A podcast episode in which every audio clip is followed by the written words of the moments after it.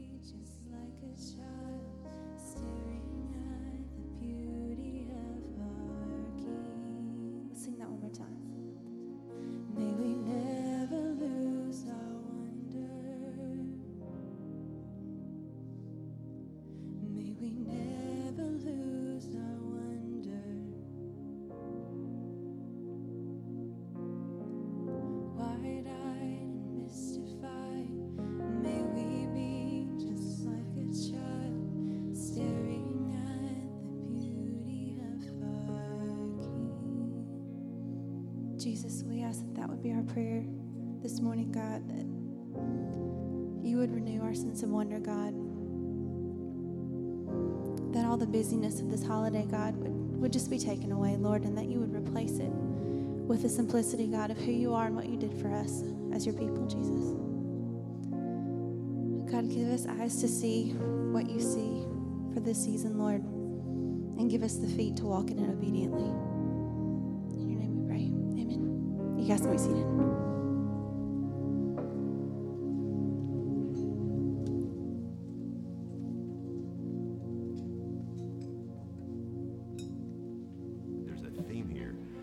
Whenever I put myself out and I say, okay, God, I don't know how this is going to turn out, but every single time I take a step on mission, you seem to show up in a really compelling way.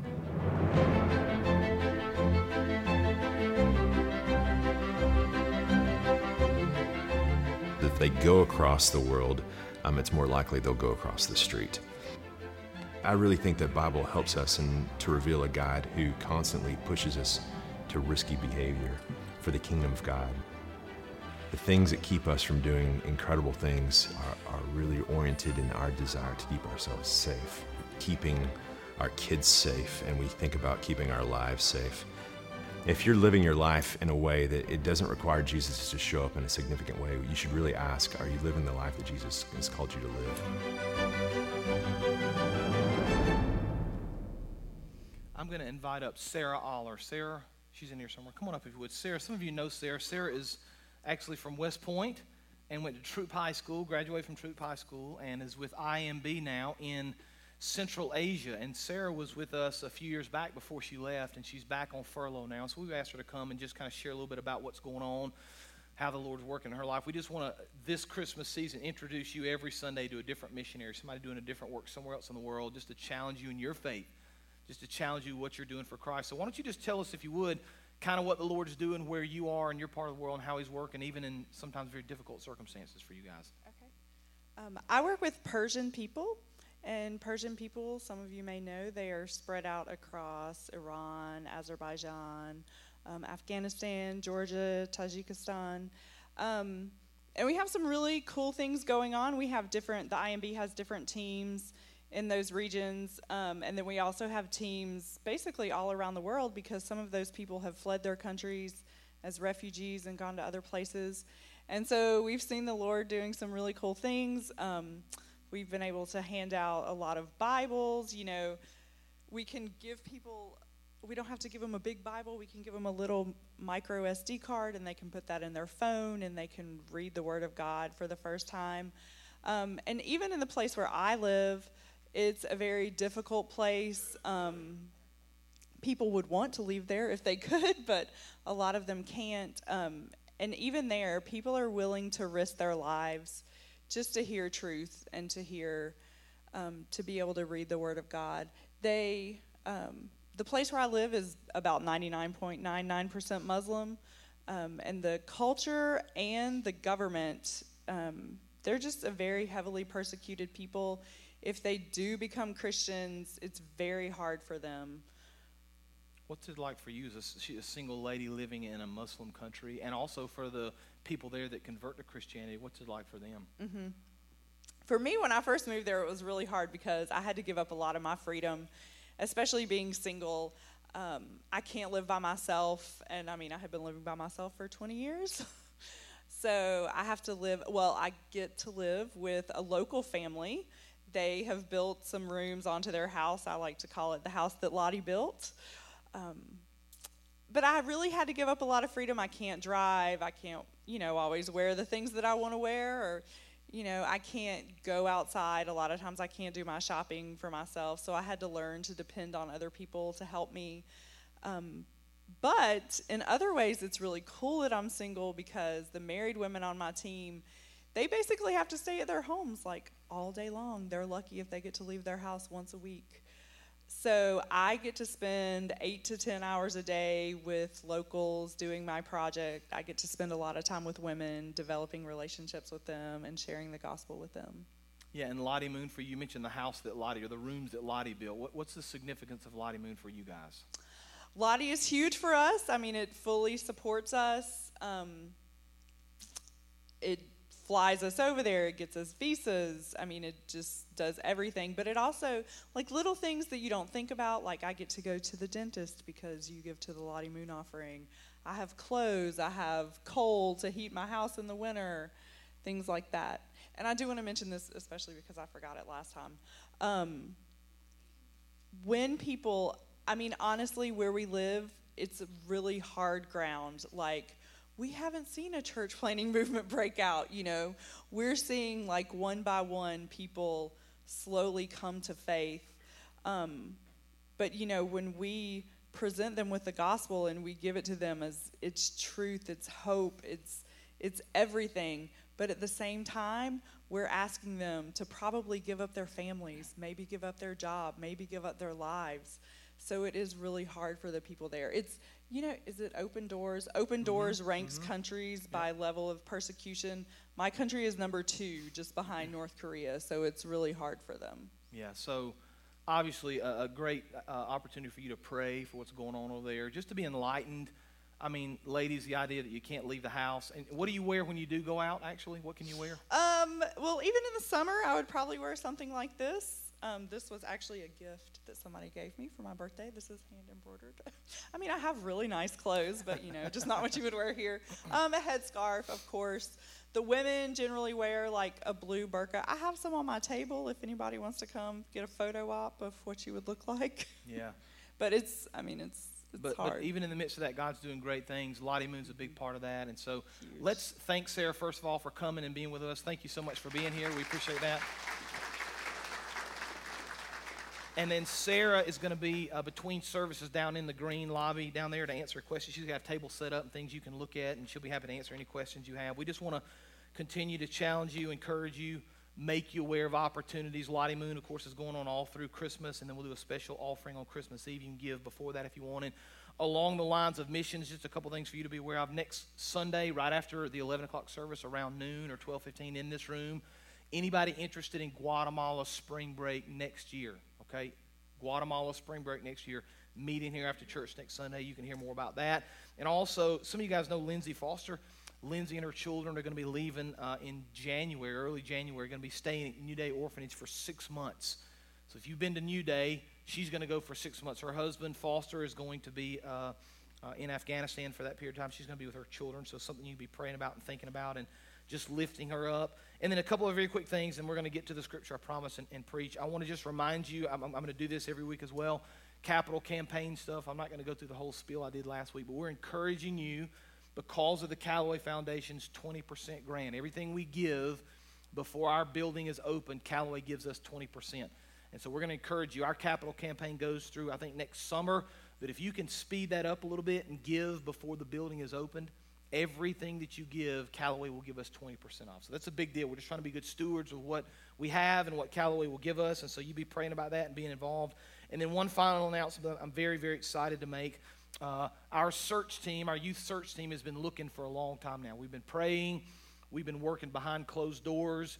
Uh, let me just give you the team very quickly before I forget. Brian Doman, uh, Rusty Taylor, Matt Donette, Pam Murphy, Lori Jeter, Katie Wallace. Those are the six people that have been meeting uh, many, many weeks. They've spent countless hours looking over resumes, uh, interviewed a lot of people, prayed, trust in the Lord. It's the job of the youth search team to recommend to the church a name, right? It's not our job to hire a person.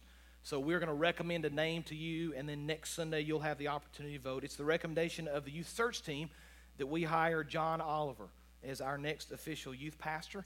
Uh, we've been talking to John and, and praying with John. I know a lot of you guys are excited about that. I've had a lot of comments over the last few weeks about John, and I'm excited about John as well. Uh, looking forward to what the Lord's going to do through him. Next Sunday morning, you have an opportunity to vote. Okay, so we'll give you a ballot. It's a simple yes or no. Hand them out next Sunday morning, and the church will make the decision. But you've got a week now to pray about that. You've got a week if you have questions for me or questions for John. Uh, would be happy to answer those. All right, now let me pray for us, and we're going to begin this morning. Father, we thank you for what you're doing in our church, Father. Just the, the excitement of Christmas, the excitement of, of Mission LaGrange, and all the different opportunities, Father. I pray you challenge and encourage us to be involved in those.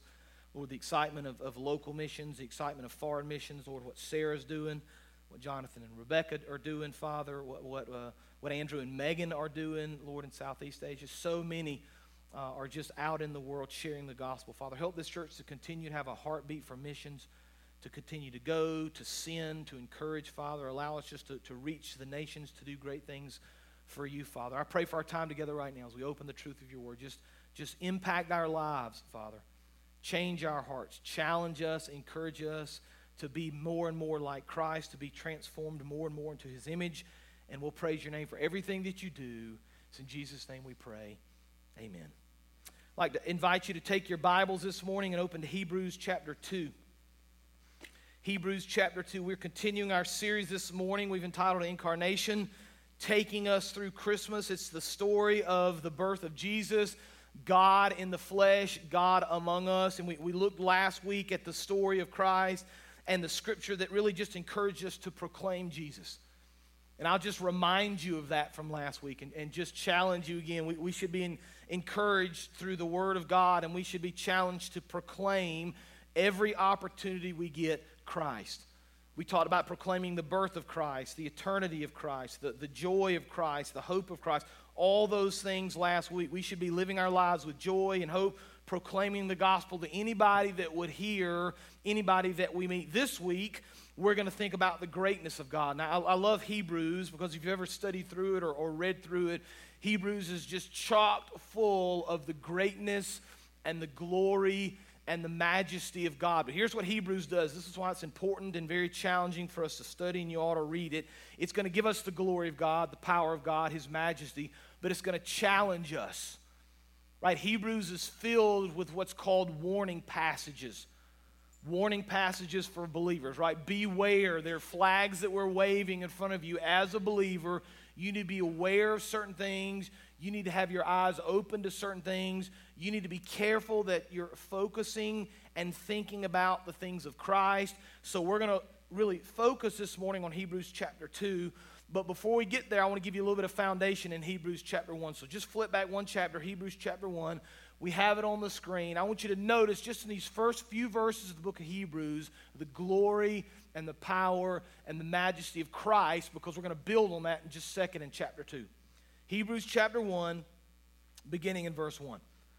Long ago, at many times and in many ways, God spoke to our fathers by the prophets, right? That's the Old Testament. God used to speak to us through prophets. We see that throughout the Old Testament. Verse 2 But in these last days, he has spoken to us by his Son. Right? So, Old Testament were the prophets. We understand the writings of the prophets.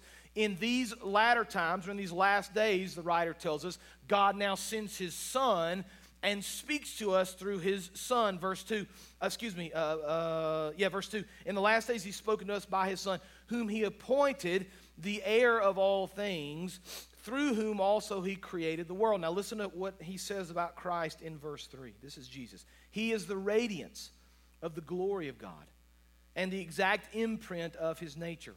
He upholds the universe by the word of his power after making purification for sins, right? In other words, after he died on the cross, he sat down at the right hand of the majesty on high, having become as much superior to angels as the name he has inherited is more excellent than theirs. So, so we see that Jesus is the heir of all things, The world's created by him. He's the radiance of God. He's the exact imprint of God. He upholds the universe, made purification of our sins, sat down at the right hand of God the Father. On and on we go through the first chapter. I'm not going to read all of it, but we kind of are painted this incredible picture of the glory of Christ, of his power, of his majesty. Now, that's the foundation we're going to build on because this is really important what happens in the beginning of verse uh, chapter 2. So look at chapter 2 beginning in verse 1, right? So the glory of Christ, his radiance, his glory, his power, Hebrews 2 1. Therefore,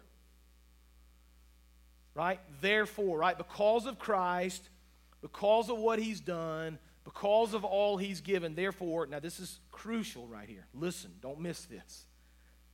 We must pay much closer attention to what we have heard, lest we drift away from it. You see the red flag right here, the warning right here? Let me read it again. Listen to this. Therefore, because of all Christ has done, because of his glory, we, that's us, need to pay much closer attention to what we have heard, lest we drift away from it. Now look at verse 2. For since the message declared by angels proved to be reliable, and every transgression or disobedience received a just retribution. In other words, Christ died for our sins. Verse 3 How shall we escape if we neglect such a great salvation? What, what an incredible sentence there. It was declared at first by the Lord, it was attested to us by those who heard while God also bore witness by signs and wonders and various miracles and by gifts of the Holy Spirit distributed according to his will. Let's stop there. I'm going to give you a truth, and then I want to think back through it together and really challenge you in your walk. Truth number one Christ's glory reminds us to not drift from our faith. Like the glory of Christ should be a constant reminder not to drift in our faith. Now, I want to look at chapter 2, verse 1 because I want you to see it with your own eyes. Pull chapter 2, 1 up again. I want you to notice it. Therefore, we must pay much closer attention to what we have heard, lest we drift away from. And I'll leave that verse up just for a second. I'm going to make a statement. I hope it challenges you. I believe too many Christians have drifted in their faith and I believe that there are far too many believers that don't have enough commitment to the things of the Lord. I think there are far too many Christians that have drifted in their faith, and I think their commitment level to the things of the Lord is awfully low. Now, I might or might not be talking to you. The, the beautiful part about preaching a sermon to the entire church is I'm not talking to one individual. So if, if the shoe fits, wear it. I would say that to you, but I may not be talking to you. But here's what I would say you need to pay attention. That's what this scripture says. Pay close attention. Like far too many of us are not paying attention to our walk with Christ. We're paying close attention to lots of other things, man. The bottom line at work, or our favorite sporting team, or you name it, we're paying attention to those things but we are not paying close attention to the things of Christ. And so, guess what we're doing? We're drifting away. Now, here's the problem with drift oftentimes you don't notice it until it's too late. You're driving down the road, and I know none of you have ever done this, but you're driving down the road, the interstate, and you get a little sleepy, and everything's going well until all of a sudden you hear. You've drifted a little bit, right? You didn't even know you were drifting. Thank goodness those little raised markers on the side of the road warned you that you were drifting. Right? Far too many of us are not paying enough attention. We're not committed enough to the things of the Lord. We're not committed enough to prayer. Far too many of us are just not committed to prayer. We're not paying close enough attention. Far too many of us are not committed to Bible study or Bible memorization. Far too many of us are not committed to, to church attendance. Right? Once a month is good enough. Twice a month is good enough, right? That's not what Scripture teaches. We've kind of taken our Christian walk and we've said, you know, I'm not really going to pay attention to that. There are other more important things. And so I'm just kind of do what I want to do. The problem is we begin to drift in our walk, drift in our faith. Drifting is dangerous. Had the opportunity I was in Africa uh, two years ago. One night we were standing outside, and then where we are in Africa at New Day Orphanage is very dark. and you can't really see anything. I mean, for miles and miles, there's no electricity. And so you stand out there at night and you turn the lights off of the orphanage, you can see, I mean, it's just incredible what you see. Like the Milky Way looks like somebody just painted it. It's incredible. It looks like clouds. It's so, so, so just magnificent. But we're standing there and we see this kind of bright light overhead, way off in the distance. Not an airplane, no flashlight, just a constant white, bright light. And it's moving pretty slowly, but it's just real steady, same pace. Goes right overhead, just continues on. And, and we started talking. I said, I bet that's the International Space Station. I see the Skipper smile, and they remember that. They were with us. I said, I bet that's the International Space Station. So we went inside and checked, and sure enough, the International Space Station flew right over Zambia, Africa. It's really incredible. It flies about, it flies so fast, by the way, it, it, it orbits the Earth every 92 minutes. Isn't that cool? Hour and a half, it goes around one time, right? So it's constantly moving. But the interesting thing about the International Space Station and really any satellite is this got an exact height and an exact speed to stay in orbit. And so if it slows down, guess what happens? The gravity begins to pull it down, and slowly but surely, doesn't happen overnight, doesn't happen in a week, not even a month, but that orbit will eventually degrade to the point that that thing will crash into the earth, and we'll see just this brilliant fireball fly across the sky when the International Station burns up in our atmosphere. And so it's got what it's called these boosters. It has to reboost on a pretty regular basis to maintain its altitude, to maintain its speed, to maintain its orbit, right? And there are thousands of satellites that orbit the Earth right now that are going the exact right speed at the exact right height in order to maintain that orbit. Here's the problem if they begin to drift ever so slowly, and they begin to be sucked back into the atmosphere with the gravity of the earth, eventually they're going to burn out. Here's the problem with our walk with Christ. As we begin to drift ever so slowly, if we're not careful, it's going to lead us to eventually crash and burn. You understand that? And, and, and we're, we're asleep at the wheel. I love this verse because it's almost like he just wrote it to the, to the modern church, right? Pay attention. Wake up. You're asleep at the wheel, American church. You're drifting in your faith. Like far too many people are not committed to the things of the Lord. We're not interested in the message of Christ. The first chapter of Hebrews just kind of falls on deaf ears. Well, good enough that He's glorious and good enough that He gave all the things for, good enough that He created the earth. What's for lunch? I think, man, what, what, what's going to happen one of these days when real persecution falls upon us? Like you pick up where Sarah's living right now and you bring that to America, and, and God forbid that never happens, but if it did, what would the modern American church look like? Have, we become just kind of so uh, apathetic in our faith and in our walk? We've drifted so far we wouldn't even notice, we wouldn't even care, it wouldn't even matter to us. See, the, the glory of Christ reminds us we need to pay attention. Now let's continue. Look at verse 10. Hebrews chapter 2, verse 10. Lots in here, by the way. Lots in here. I, I probably should have spent three or four weeks on this. There's so much depth, but I, I we're going to go through it and pull out a truth. Hebrews chapter 2, verse 10. For it was fitting that he, from whom and by whom all things exist, in bringing many sons to glory, this is Jesus, should make the founder of their salvation perfect through suffering. Now, I want you to notice the idea of suffering through this text. For he who sanctifies and those who are sanctified all have one source. That's why he's not ashamed to call them brothers, saying, I will tell of your name to my brothers. In the midst of the congregation, I will sing your praise. Right? There's, there's this sense that Jesus is with us in this in our suffering. We are his brothers, verse 13, and sisters. And again, I will put my trust in him. And again, behold, I and the children God has given me, verse 14. Since therefore the children share, here it is again, the idea of sharing in flesh and blood. He himself likewise partook of the same things, that through death he might destroy the one who has the power of death, that is, the devil, and the deliverer all those who through fear of death were subject to lifelong slavery. Verse 16 For surely it's not angels that he helps, but he helps the offspring of Abraham. Therefore, he had to be made like his brothers in every respect, so he might become a merciful and faithful high priest in the service of God to make propitiation for the sins of the people. Verse 18 For because, this is important, he himself has suffered when tempted, this is Jesus he is able to help those who are being tempted. Let's stop. Let me give you truth number two. Christ's suffering reminds us that we must give for the sake of the kingdom.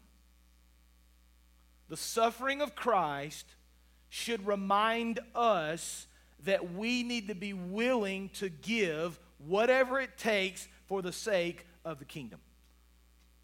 Now let's remember Jesus is the high priest, he's the savior, he's the king, he's the Messiah. He stepped down out of heaven and all of its glory and beauty. He stepped down into this earth. It's, it's wretched and, and sinful and, and just a, a wicked, dirty, nasty place. He gave up all that of heaven, came down to the earth. Why? So he could die on the cross for our sins. We, we understand the story of Jesus, we understand what he gave, but I think sometimes we miss how he lived. Like we think about the miracles and the incredible and all the good things and feeding of the 5,000 and the walking on the water. All those things are true. But the thing we miss sometimes when we think about the life of Christ is he lived, according to Scripture, a life of suffering. Like he didn't have a place to, to lay his head. And so we read verses throughout the book of Hebrews and really all the, the New Testament that say things like this. Look at verse 10 again. Pull, pull verse 10 up again for me, please. For it's fitting that he from whom and by whom all things exist, in bringing many sons to glory, should make the founder of their salvation, that's Jesus, perfect through, what's the word? Three of you said it. Let's say it again. Perfect through what? Suffering. Right, look at verse 18. Pull 18 up again. For because he himself, what's the word? Suffered when tempted. He's able to help those who are being tempted, right? There, there's this sense in Scripture that Jesus lived a life of suffering. One of my favorite Old Testament passages, Isaiah 53. I've talked about that before and, and preached through it. I'm sure at some point in the future I will, I will preach through it again. But Isaiah 53 looks ahead to Jesus, looks ahead especially to his crucifixion. But Isaiah 53 kind of kind of paints this picture of the difficulty that Jesus lived under. Listen to what it says. Don't look it up, just listen. Isaiah 53, verse 3, looking ahead to Christ. He was despised and rejected by men, a man of sorrows, acquainted with grief. As one from whom men hide their faces, he was despised and we esteemed him not. That's Jesus. Verse 4 Surely he has borne our griefs, he's carried our sorrows, yet we esteemed him stricken, smitten by God, and afflicted. Verse 5 He was pierced for our transgressions, he was crushed for our iniquities. Upon him was the chastisement or the punishment that brought us peace, and by his wounds we are healed. We're talking about Christ and we're using words like despise and rejected and, and grief and stricken and wounds and, and transgressions and, and punishment. These are speaking of Jesus. He suffered in a life that he lived on this earth, earth simply because the Lord allowed him to be here to die on the cross for our sins. We, we miss that sometimes about Jesus. So there's kind of two sides to this coin. Right, the, the first one is the end of verse 18 right there. Let's look at that one more time, just very quickly. For because he himself has suffered when tempted, he's able to help those who are being tempted, right? There's, there's a whole sermon series on this idea that because Jesus was tempted, because Jesus suffered, because Jesus went through very difficult things in his life, he's able now to walk with those and help those who are now being tempted, right? He's able to walk with us through our suffering. There's a whole sermon and sermon series we could teach on that. We get that, right? We want to hear that. We need that. We, we gravitate towards that idea, right? Because we suffer, we struggle. And we like to know that when we walk through those struggles, that Christ is there to help us. And that is absolutely true. But here's the flip side of the coin that oftentimes we don't want to think about. It's difficult for us. Because the flip side of that coin says that sometimes God asks us to suffer and to give things up for the sake of the gospel. Like sometimes we're required to suffer for Christ. I think about verses like Matthew chapter 16, verse 24, Jesus speaking to his followers. If anyone would come after me, let him deny himself, take up his cross, and follow me. For whoever would save his life will lose it. Watch this. But whoever loses his life for my sake will find it. Jesus says, Listen, I came to this earth. I, I lived this perfect life. I suffered and died on the cross. And I'm now asking you to give up anything necessary in order to reach the world for Christ, in order to impact the kingdom for eternity. That's our calling. That's our, that's our calling. And yet sometimes we, we, we do everything we can in life to, to make this world easier. And we think Christianity ought to just be simple and we never should be really challenged and it ought to just kind of be a feel good kind of a moment. I I think about all the people in the world, and, and Sarah gave just some accounts just briefly this morning, all the people in the world that suffer for the sake of Christ. All the people in the world that have given up everything for the gospel. And I see us and I think, you know, thank you, Lord, that we, that we live where we live, right? Because I, I say this, but, but, you know, we hit the lottery when we were born in America. Like you hit the lottery when you were born in America compared to the rest of the world. We, we went to bed last night, it was cold and it was rainy, and, and you know how the Lord sometimes just gives you these moments, and it's going to probably sound silly and cheesy to you, but I laid in bed and I actually told Amy as I'm, I'm listening to just the rainfall, and I know it's probably 39 degrees outside. I was like, Lord, just reminded me, and just in that moment, I was just thankful for a house that keeps me warm and dry. There are people in other parts, and she talks about the Lottie Moon Christmas offering helps her buy coal for her furnace. Are you serious? I mean, if I'm, I'm cold, I get up, I bump it up three more degrees. It's, that's it. I go back to bed, man. I, am not sacrificing. I'm, I'm just really personally, just really challenged by this passage of Scripture. Like, what am I sacrificing for Christ? Like, what am I giving up? Jesus suffered. He, he was a man that was punished for my sins, and he asked me to give for the sake of the kingdom. I don't know what I'm giving up. I think sometimes I'm asleep at the wheel. I think sometimes I'm drifting, man. I think sometimes it's just so easy for me. I forget who Christ is and, and the suffering that sometimes Christ wants us to experience. I want to read, I've, I've got it on the, the, the, screen, a quote from John Calvin. John Calvin is maybe one of the greatest theologians that ever lived, and he's, you have to think through what he says. He doesn't speak in small little words, but I just want you to hear what he says because it's, it's very challenging to me. He, he says, the, the ordinary way which God adopts in dealing with his people, right? So here's how God deals with his people. He says, For his will, this is the will of God, is to exercise them with various trials so that they may spend their whole life under the cross. Right? God wants us to, to struggle and have trials. Why? Because it drives us to the cross. Go to the next slide. Listen to what Calvin says next.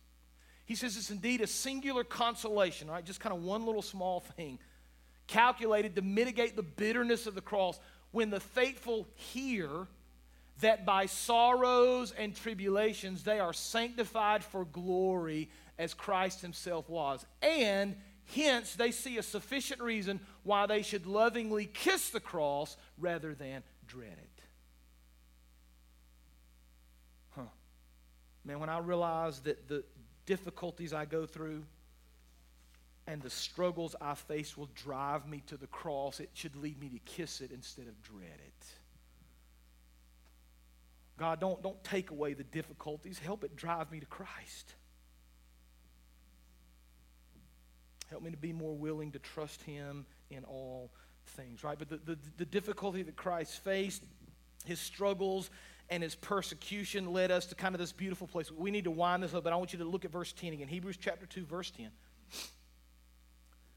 For it's fitting that he, from whom and by whom all things exist, in bringing many sons to glory, should make the founder of their salvation perfect through suffering. Here's the third truth this morning Christ's perfection and death gave us salvation.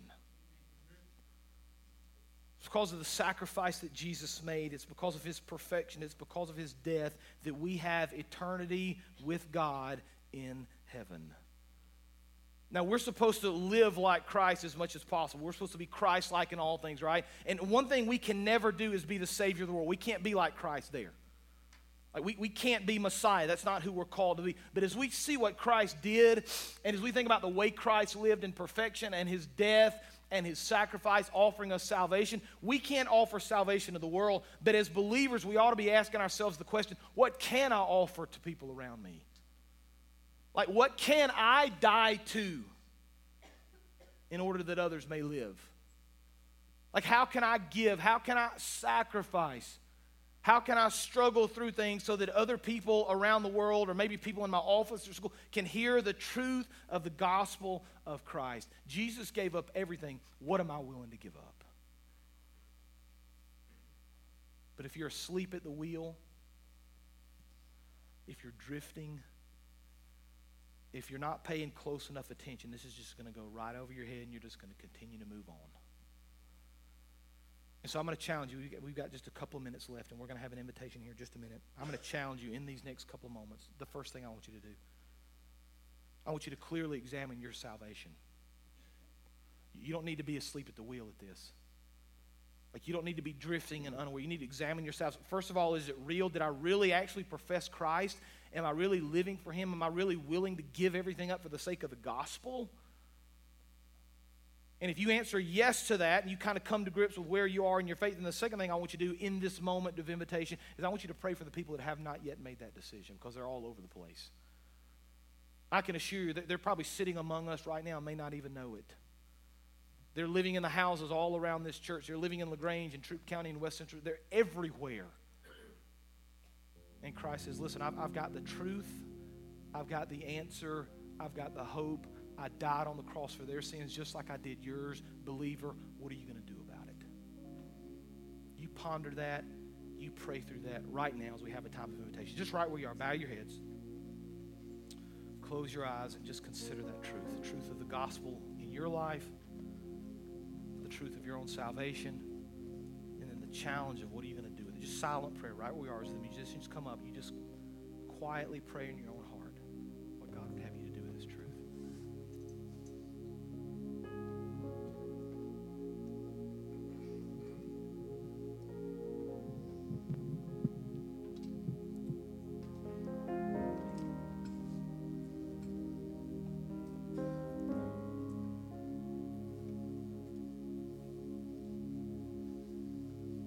And Father, we thank you just pray for the people in this congregation right now, Father, that their salvation would be clear in their hearts, beyond a shadow of a doubt.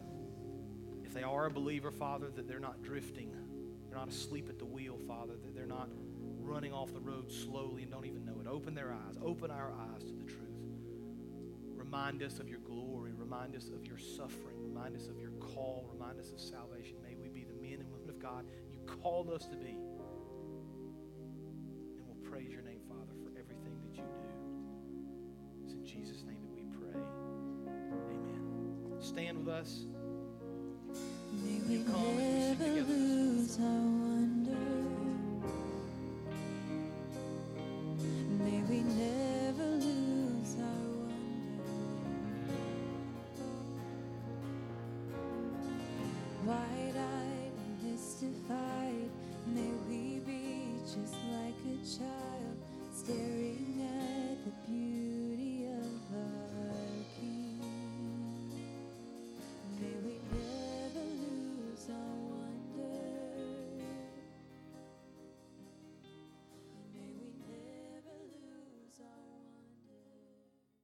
Thank you for joining today's sermon.